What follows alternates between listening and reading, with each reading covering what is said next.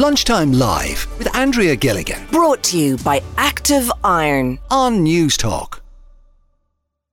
Every Tuesday afternoon here on Lunchtime Live, we are learning how to live well by people who know what they're talking about. And last week we were chatting about sleeping better with a sleep expert. We've been talking about laughter yoga, but today we want to chat money. And John Lowe of The Money Doctor is with me here today in studio to learn how to live, I suppose, financially well, John, for 2024. Uh, it- there's a mental health issue with Yeah. this as well because uh, financial well-being is very, very much in vogue, and uh, a lot of companies are now bringing in experts to try and help their staff with financial well-being. Hugely, hugely important. So we're two weeks um, into the new year, and you know, there's the little bit of the sort of Christmas debt hangover from uh, December, you know, Mm. and trying to get stuff ready for for the rest of the year. So I'm trying to, I'm just trying to be a little bit more organised this Yes. year, right? Um, Yeah. Where do I start? Okay, so uh, really, I have five areas that people um, really should fo- focus in. Is an absolutely brilliant time of the year, by the way, to address your finances because it's like a new new year, new you. Start yeah, I'm saying that a lot lately. So, so the first thing is budgeting. Budgeting is so important because without budgeting, uh, knowing how much money is coming into your house and how much money is going out, and the differential, which hopefully will be a surplus, is what you plan with. So, I mean, uh, doing a budget plan um, of everything, you know, like even your TV license, like is is 160 a year. So that's 30. which is a whack when it comes in. You know what I mean? Yeah. Like that month when you get it, 160 quid when it's unplanned. You know, you've, you you haven't planned for it. Well, if you've done your budget, you've done 13 euros 33 cents taken out of your income, and that matches it. So it doesn't Every matter month. when that bill comes in, you've actually provided My for it. RTE fund, Yeah, 1333. exactly. Right. So, so the thing is that that, um, but it's without that surplus.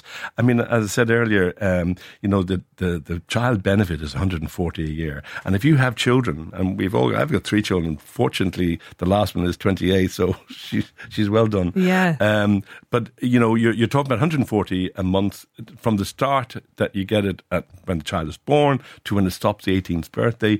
You're looking at 28,560 euro if you're able to save it. Very, very few families can save that money. But if you are able to save it, you are still shy 14,000 sending the same child to third level because 42,000 is what you'll basically need to send one child to third level. So what it all is about is planning. Everything's about planning. Mm. So you start off by knowing how much money have I got coming in? How much does it cost me to run my life on a monthly basis? This is how you do it. Okay, so we're doing a monthly budget, I assume, Yes, rather than monthly it's not, budget. a, not annual. Yeah, okay, so what, what what are we putting in this budget? So, well, all your income, first of all, is going to be on the left hand side. On the right hand side is your expenditure. So, all your categories, your different transport, your medical, your uh, food, um, your uh, util- Subscriptions utilities. Is your- the one I always notice. You you know, it's only when you sit down and go through Correct. your statement that you realise. But this is actually what I say. uh, When you've done that exercise, the brilliant thing about this is you run through your expenditure list and you then say to yourself two things. One, do I need it? You know, I, I, I've got, for instance, I can't get rid of my uh, kids' Disney channel. Even though I've got no kids at at a, an age where they're watching Disney Yeah. channels, I can't get because I can't get through to them, and it's it's it's really I, I suppose I have to be, you know get, steel myself and say right I'm going to ring them today and say stop that Disney because it's costing me extra money like ten euros a month or something. so we're we're but we're doing the exp- the list of all of our Yeah. expenditure. And you ask yourself, do you need it? Number one. And the second thing is, is there a better or cheaper alternative? So that's why, you know, when your insurance bill comes in for either your car or your house insurance, you don't just pay it.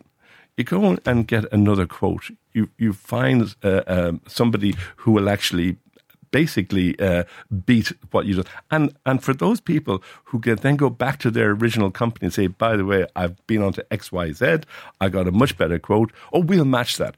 I wouldn't go with that company because they've matched it because they should have given it to you in the first place.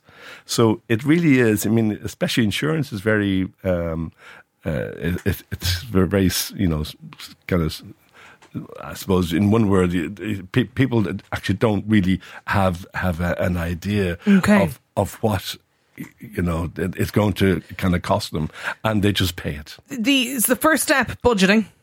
Second, Second step, um, savings. Now we mentioned, for instance, uh, the likes of. Um, Christmas, birthdays, anniversaries, holidays. Holidays. Holidays, Yeah. yeah. So you don't just wait and go to your local credit union or look up your flexible card and pay it off. Plan it. Everything is about planning. So if I now what I do is I get all those bundled together, including next Christmas. You know, your Christmas presents, your tinsel, your tree, your pantomime, all the various things you're going to do, spend at Christmas, and divide by 12 and now save that on a monthly basis. Now it's painless. So that's taken out, and that's part of your budget. You know, you're taking out, saving maybe 100 or 200 a month uh, for, for that, for those costs. Um, the third thing is pensions. And and again, I, I've I've spoken a lot about pensions. We've got at the end of this year probably a thing called auto enrollment coming in, which is a joke in my view. Uh, it's been bandied about for the last twenty five years. It's far far too late.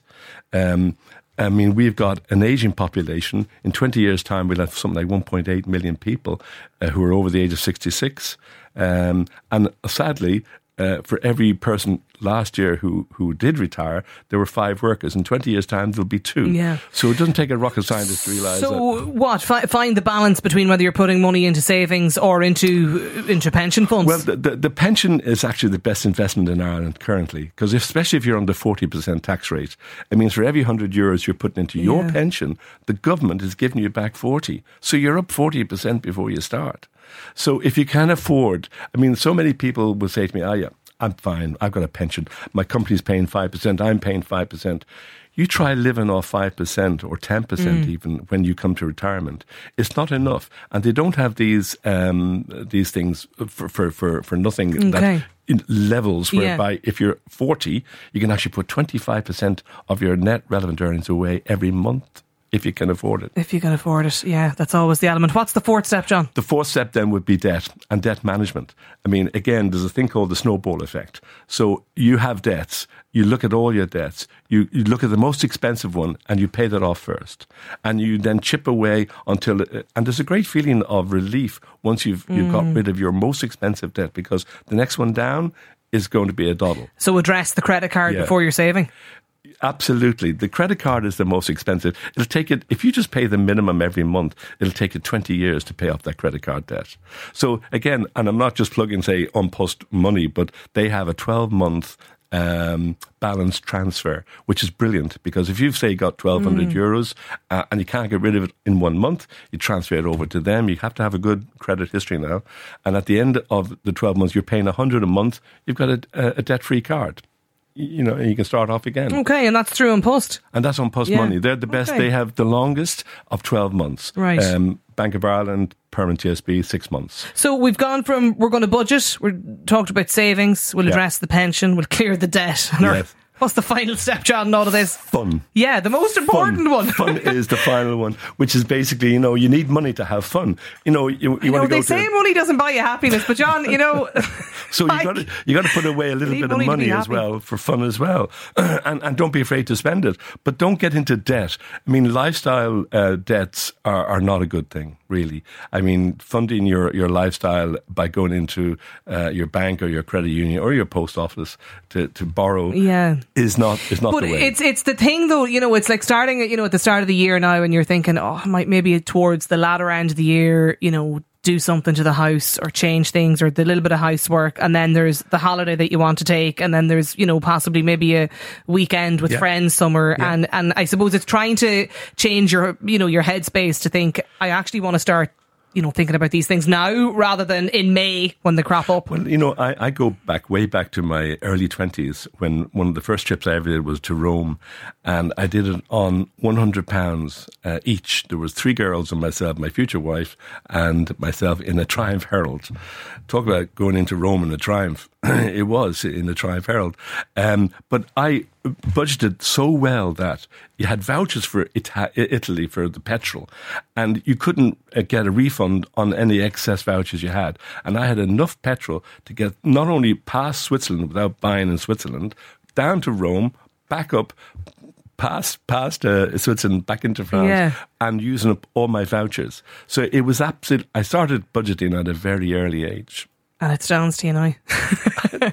Listen, if people want more information, uh, the Money Doctor, of course, as well. You have your 2024. It's the book. 19th edition. The 2024 uh, edition is out now in, in the shops and doing well. The, you're also going to send us in a um, budget planner that we'll Yeah. be able to put up uh, Yeah. at lunchtime live and T on X. This is a very well. simple budget planner spreadsheet. Uh, again, It's good idea, on the left. Yeah. budget, uh, the expenditure on the right, and it tots itself up. So you have to do, all you have to do is just populate the fields, and it'll do itself, and uh, that'll be available. I think if we can address the money situation at the start of the year, it'll definitely help me live that little bit better for the next uh, 12 months. John Lowe, money of the Money Doctor, ie. John, thanks a million for joining us here in indeed, studio Andrea. today. Lunchtime Live with Andrea Gilligan. Weekdays at midday Brought to you by Active Iron. on Newstalk.